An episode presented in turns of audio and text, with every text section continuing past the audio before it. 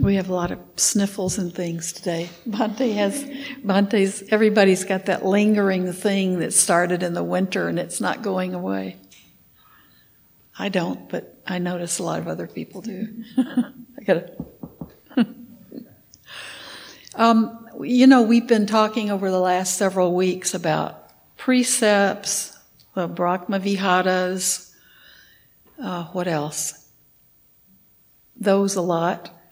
And uh, I thought it was a good night to have a maybe a discussion, a dialogue, or a conversation uh, with people if people have comments or questions they want to ask about anything, but it could cover something that we've talked about but not had a chance to have an open conversation about. So, be careful. You moved your glasses. I was going to. uh huh. Well, I was uh, doing this, and then uh, you know, I was breathing, and I was feeling my chest, you know, opening and closing. And then, um, then I was thinking, my breath is not existing. Like, with, uh, my body was just, but the, the, the air was, you know, you know, what was and what wasn't. And then it's like I was breathing, and that was breath. But then at other times, it was like, it was just my, my chest was yeah, I wasn't sure what was all going on, but I was thinking that I was that that was that someone like me was more aware of what was coming and going, and then what, what the, the breathing wasn't what it was, it was something else. Well, you know, a lot of times um, teachers will say to people, "You won't stop breathing." And, and I used to think that was kind of funny to tell people in advance that even if you think you've stopped breathing, you haven't stopped breathing. But you get so, you can get so, uh, relaxed and your breathing becomes so still that people do actually get scared that they've stopped breathing. So I realized that wasn't the teacher just saying something quirky. It was, it was a real warning because some people they suddenly notice that their breath has just calmed down so much that it, you, you don't even feel it. Maybe that's what you were experiencing. But it, so the reminder is that you won't stop breathing, right? But what you're noticing is that our only our only uh, contact with life is our breath. You know, our breath is the, that was the thing that is telling us that we're alive, that makes us be alive. And so we can see it when we're when we're meditating, we experience that and it's a it really tells us a lot about impermanence. And that's a really tender thread to be hanging on to, right? Because that breath can seem to just disappear. Uh-huh. we all practice that when we sleep. It's the same thing. You become unaware of the breath. You have to turn the mind off. Yeah, that's part of our. Oh, that's good. Sleeping is part of our practice. I like that. yoga nidra means yoga sleep, so uh, maybe that ties in with that. I like that sleeping meditation. I, I practice that. I like to practice that. did that help? Did that help you at all with your question about your breath or your comment? Yeah.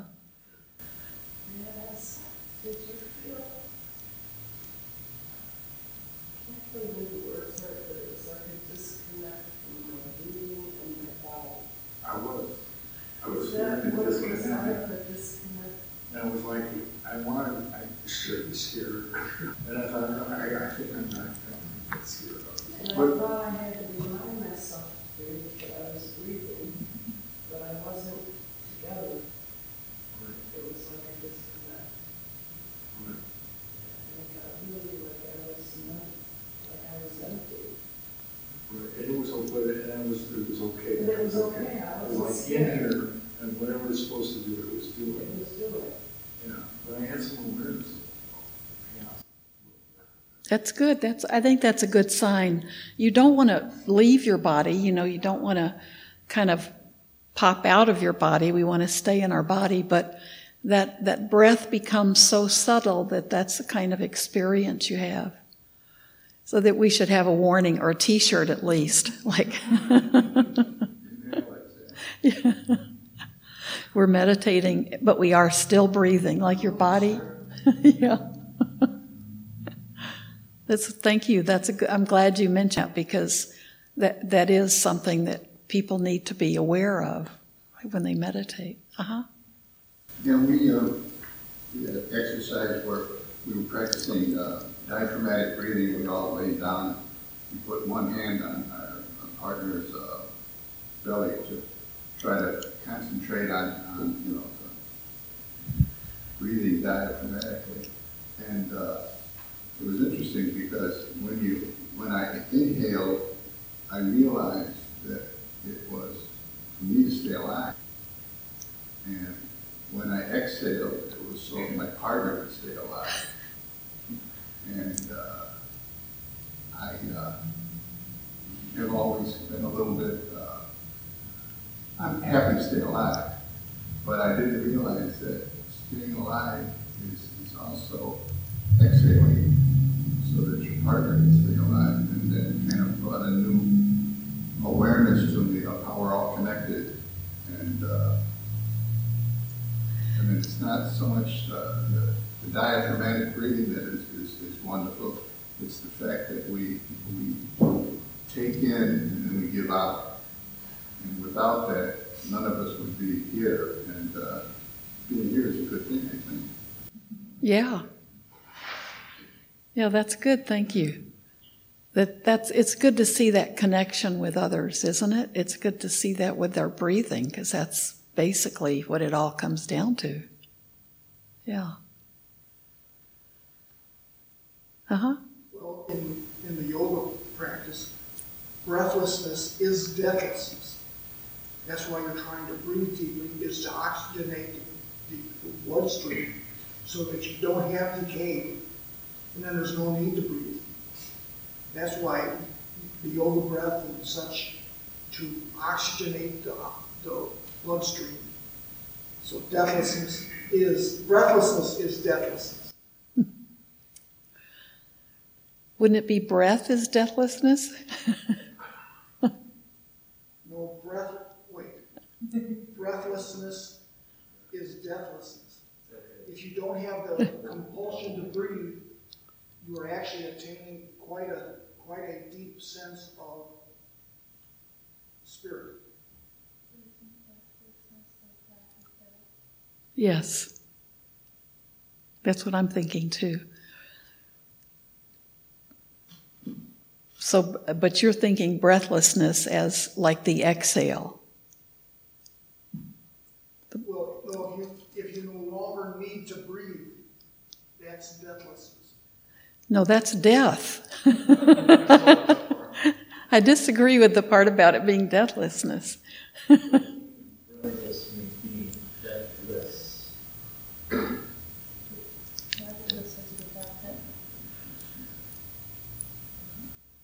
Yeah, I'm. I, I, I. It's a. That's a different discussion. I think. yeah.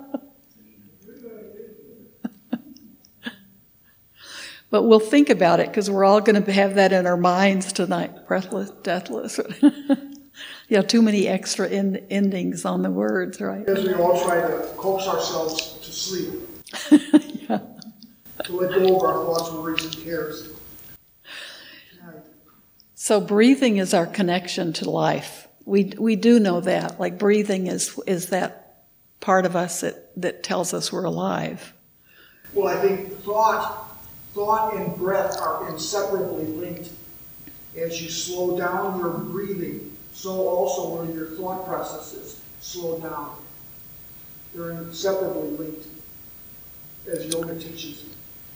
So it's uh, encouraging for those of us who have monkey mind. If we settle our breathing down, we're gonna the monkey settles down. Which which is that's true. That does happen. Thanks. We're going to be mentally busy. Okay. I have a totally unrelated random question. That's good. I was reading on the website that uh, there are two different types of bowing that you can do to the Buddha when you come in. One is a, like a half bow from the waist, and the other is a full bow with the forehead to the floor. Mm-hmm. But it doesn't say which is appropriate for which occasions. Can you speak on that a little? When is it appropriate to do the full blown bow? Well, Well, that's Bhante Asaji might be have a better answer for that. I, I'll tell you what I know. Like when sometimes when we do, say when we do the precept ceremony, we have, I think we've reduced the number of full prostrations, but we still do uh, th- the three prostrations where your forehead goes down and your hands are out. Um, we do it like a couple of times. And those seem to be important times, so it's right at the end of when people take their precepts. And so we have a few times during the precept ceremony at the end of each one. But I know Bhante Sujata and I were editing it down, and it was okay to take some out, so it could just be the simple bow. But Bhante Asaji, what, what's the difference between the times, the situations when you do the three prostrations or just a bow? Actually, there are no specific time uh, in Sri Lanka. Uh, sometimes some people they do they are going to uh, meditation or temple they just uh, do like this. So there are no specific time. Uh, but in uh, Thailand and Bur- Burma, most people do like that. Uh, Almost for everything. they wanna show their respect from So would it be fair to say that if something is, is you're very grateful for something? Um, Yeah, that's a good also- time to do it. Mhm. um, um, so uh, why did the Buddha never told to worship, worship him? But it's, we are showing our respect. Also, uh, mm, we worship to someone? Uh, this means also we are uh, for ego.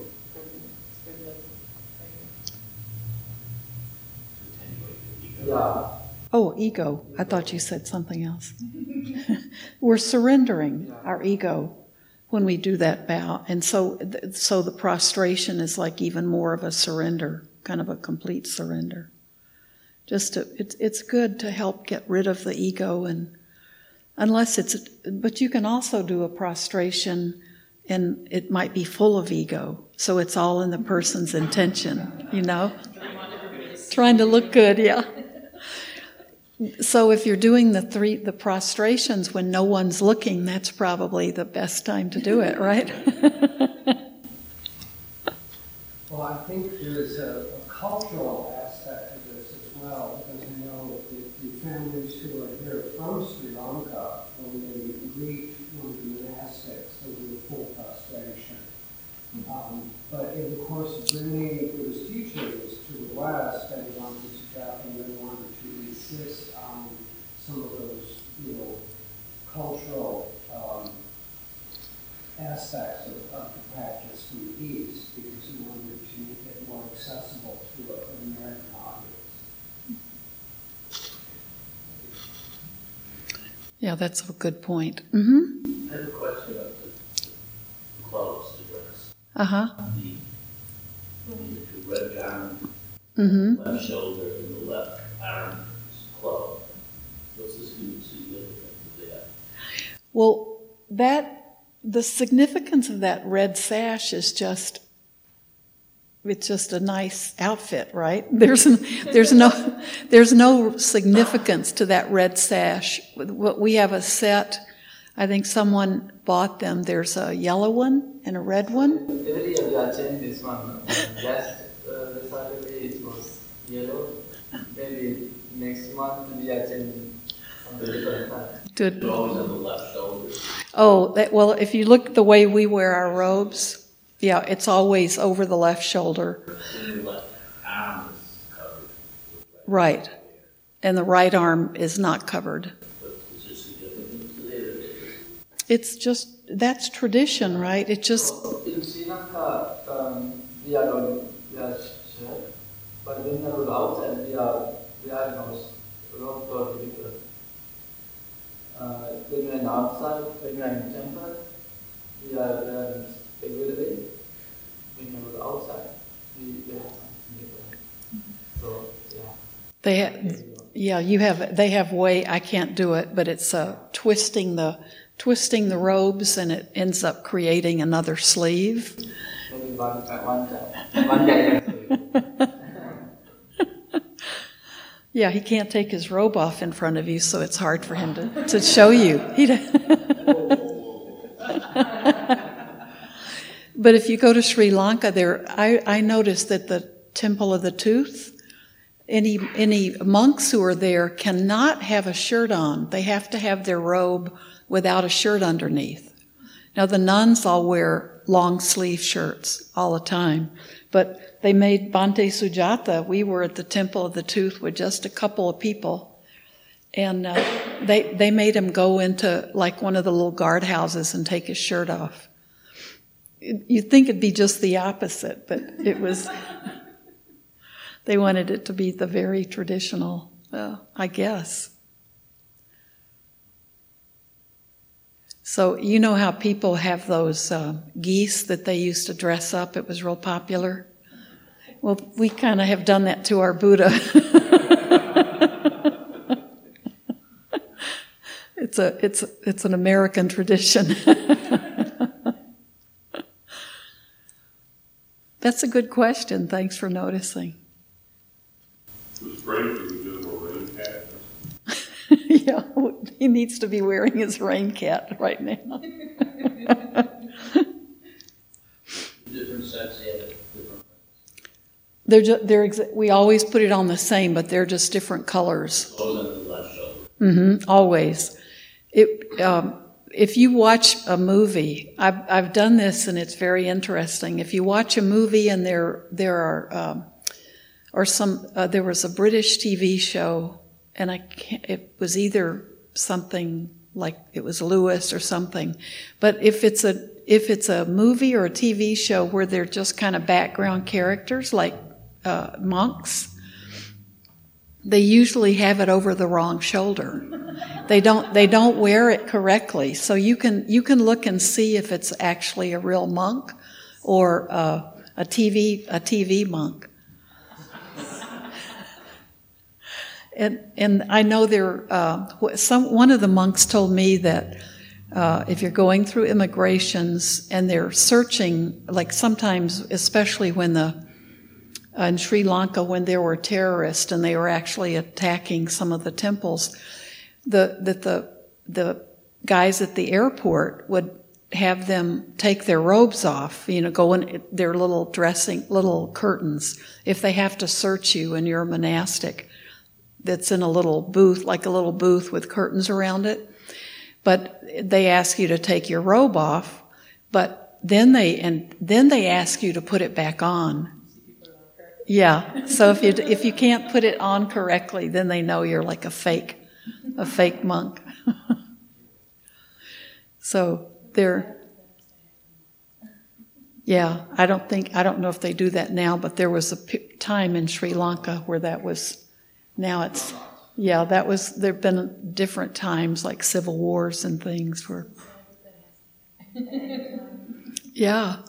But when you are going to different countries, can see monks are there, different China, Tibet, Nepal, Yeah, they're very different.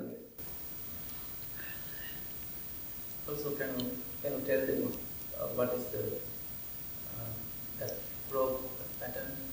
Oh yeah, the, the pattern of the robe is um, it's made up. It's like patchwork, but it's made up of rice paddies because that's the rice paddy is just such a familiar thing you see in uh, in India and and in all Asian countries, and that's the way the Buddha wanted the the uh, pattern to be on the robes. Because the early monks, of course, took scraps of material and then would clean them and then uh, sew the robes together and then dye it in some kind of natural dye, maybe plants or, you know, the colors would be different according to what kind of vegetation grew in that area. And some, one of the monks asked the Buddha how they should put the fabrics together. And he pointed out a rice paddy and said that that's what he wanted the pattern to be. And Bhante used it uh, talking about, uh, for, for the Earth Day talk, and talked about the Buddha, the Buddha's relationship to nature and a lot of examples of it, but the rice paddy is a, is a nice one. And he would show you that too. We would show you that too, but then we'd almost have to take our clothes off, right?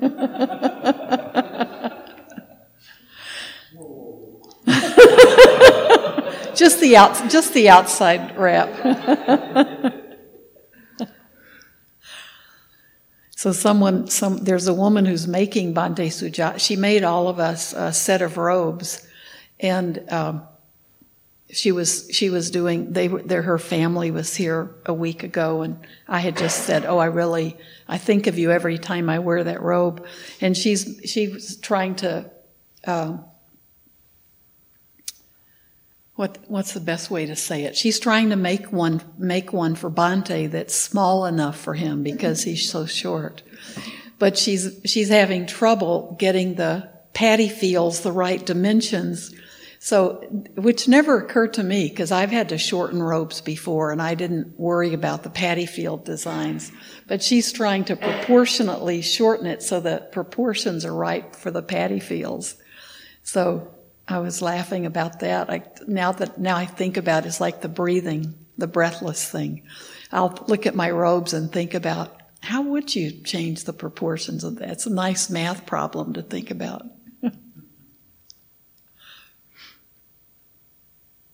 So, any other substantive questions? uh huh. When you said, uh, are you chasing a thought? It was interesting because oftentimes I get thoughts just float through my mind where I get lost in something. But I had a distinct sensation of chasing a thought just before you said that. So I thought, how did she?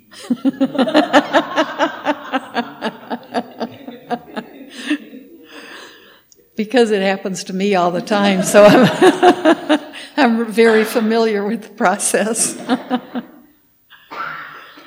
So it happens, you bring it up. yeah, use it. Yeah, a lot of times I'll, I'll I'll say something when I've noticed it just happening just immediately in my mind. Just those little reminders are helpful. no psychic powers here, just extremely human. uh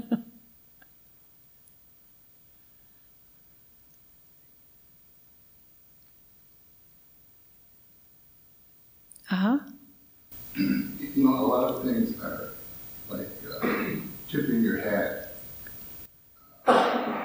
Comes from from the Wild West when people wore guns all the time, and it was it was an appropriate thing to get your hand as far away from your gun as you can. Oh, So a lot of those things are, are like Swami Rama, where uh, the uh, Hindus would, would uh, kiss his feet. Mhm. It's their, their, their way of paying respects. And he was, he was kind of adamant that we didn't do that. The, the, the Americans didn't do that because, uh, I don't know why, but uh, I'm glad he did. But It's just like, a lot of those things come from things that we don't even understand from way back, you know. Uh, we no longer walk around carrying guns, so there's no point in, no need to tip. still do it. And, and mm-hmm. it's good to go back and find out why things are the way they are. And, uh, That's right. and, uh, what was the point of, of, of kissing the feet of the master? And uh, I, I, I don't really know, but I'm sure that if we went back far enough, it would be a, a sign of respect based on something, whatever that's Or humility. Mm-hmm. And then that's the same, our same thing with shaking hands. You shook hands with the, someone you met because You didn't want, you wanted to show them that you did not have an offensive weapon in your hand. Right. And we shake with the right hand, which is the hand you'd prop. don't we shake with the right hand? which would probably be the hand pe- most people use. Uh huh. Well, I think most of us are right-handed. What did you say? Me too. Me too. That's why we're sinister, right? We could still we could be shaking hands and stabbing them in the back at the same time.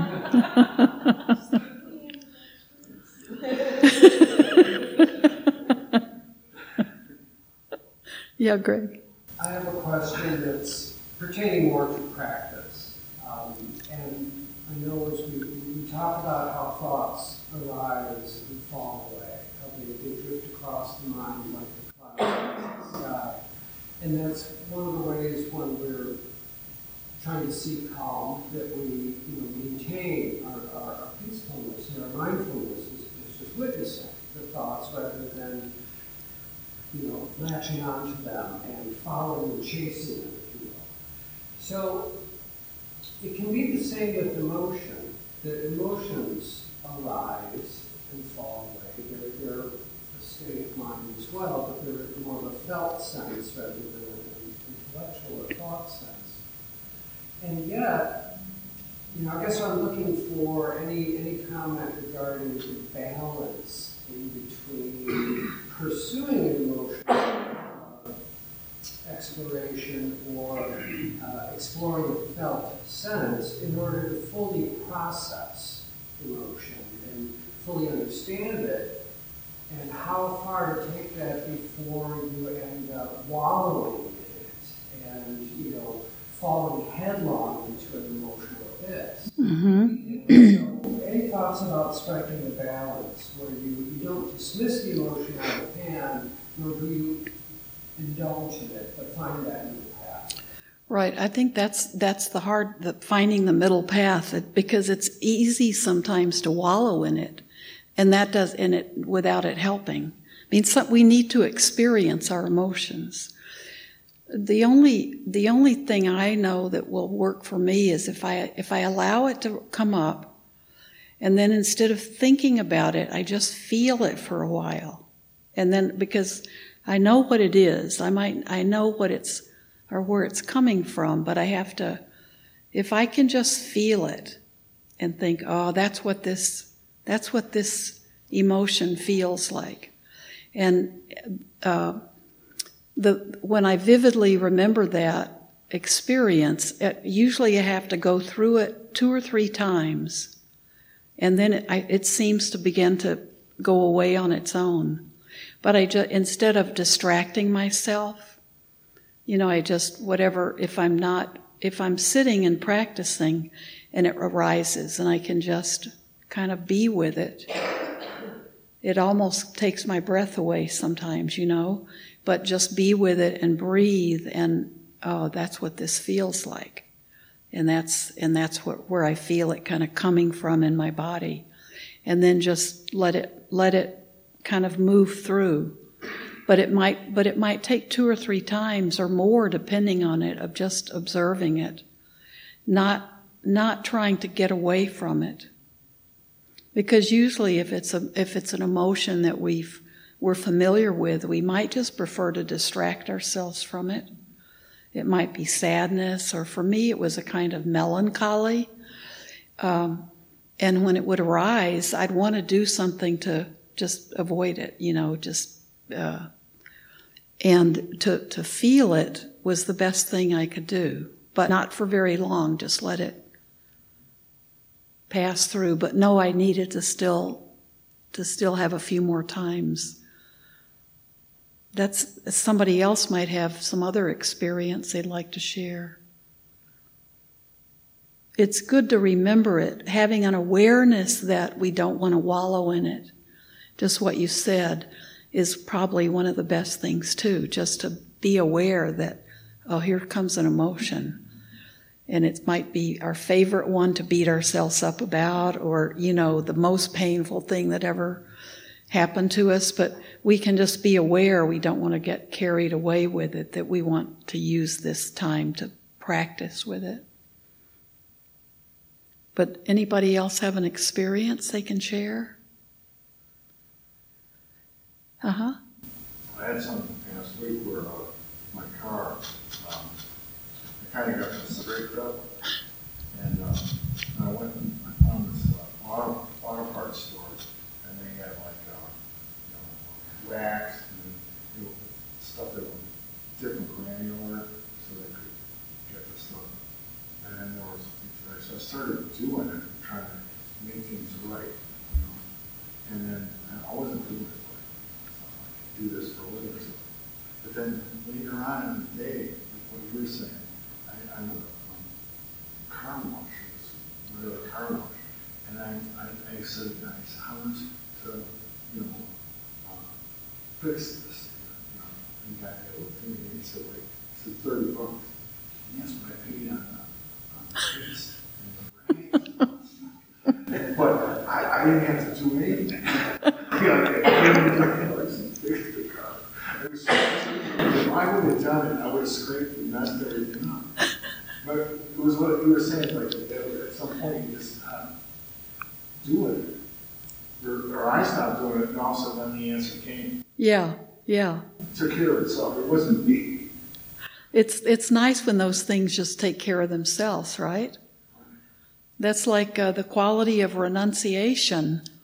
We always think oh, that means I have to give up something that I really love or that's really, I'm really attached to.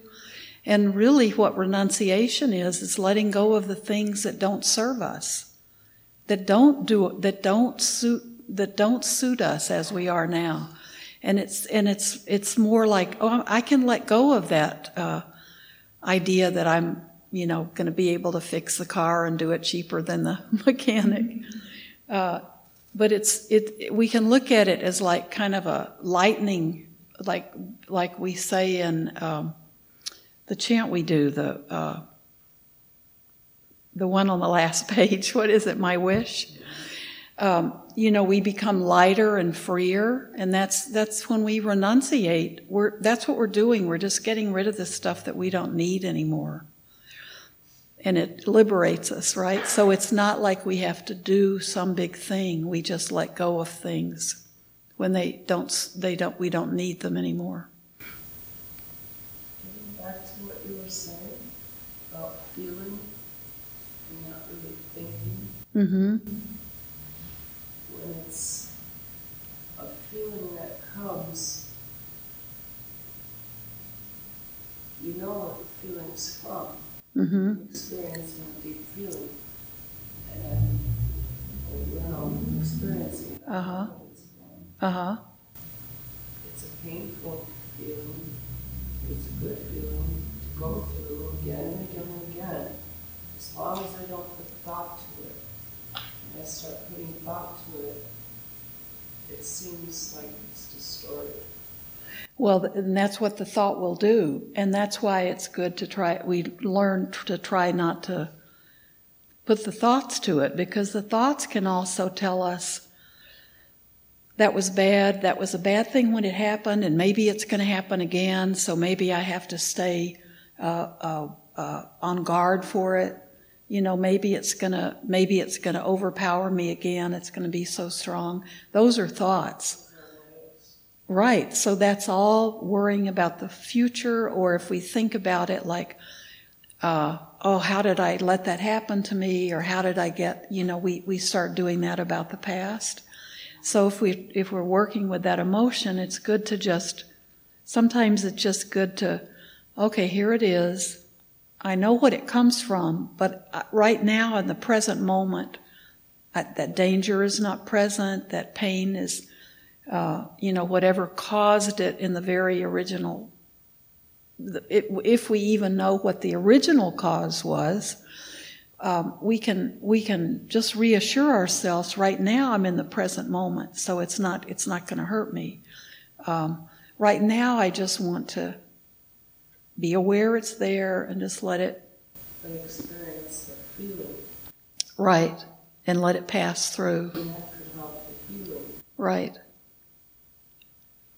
That's been my experience. It can really help the healing, but we can't, but we have to feel that same feeling again sometimes.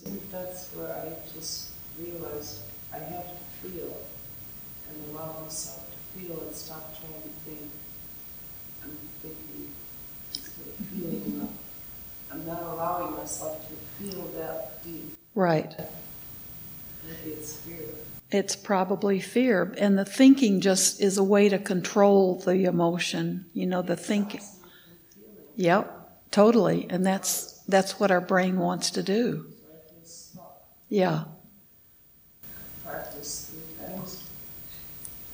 Yeah, and it and and if if it's if we're not ready to just feel that emotion and let it pass through, we you know we can't force it. But if we just get still and quiet, okay, here it is. I know what this is from. It's not it's not here now. It doesn't have to be. It's not a real thing right now. It's a feeling. It's an emotion, and we can, you know, we know when it's. I think we have a sense when it's okay to work with it like okay this time i'm going to let it just just feel it so for me that sense of melancholy i could feel it in my stomach.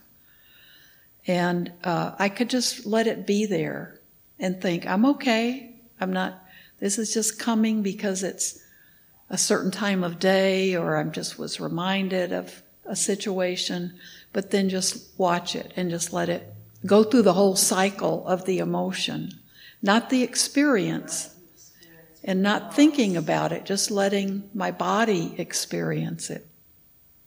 And it really felt like it just kind of went up. But then it, you know, when it came back again, I had to do the same thing again. But then, then, then it very quickly, uh, considering how many years I had experienced it, very quickly when I didn't fight it, but I didn't think about it, it, it, it, it, it's like that little child that wants attention.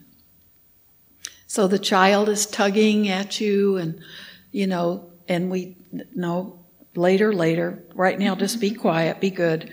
And, uh, that child's not gonna, not gonna stop tugging until we pay attention. And then all the child wants is for us to put our arm around the little child and say, there, there, everything's okay, and pay attention to it and then the kid doesn't have to keep pulling and pulling and i think it's just like that. That emotion needs to be recognized but it doesn't have to be analyzed anymore. Yeah. Yeah. Yeah thank you. Thank you everybody. Now we're all fixed. We're all better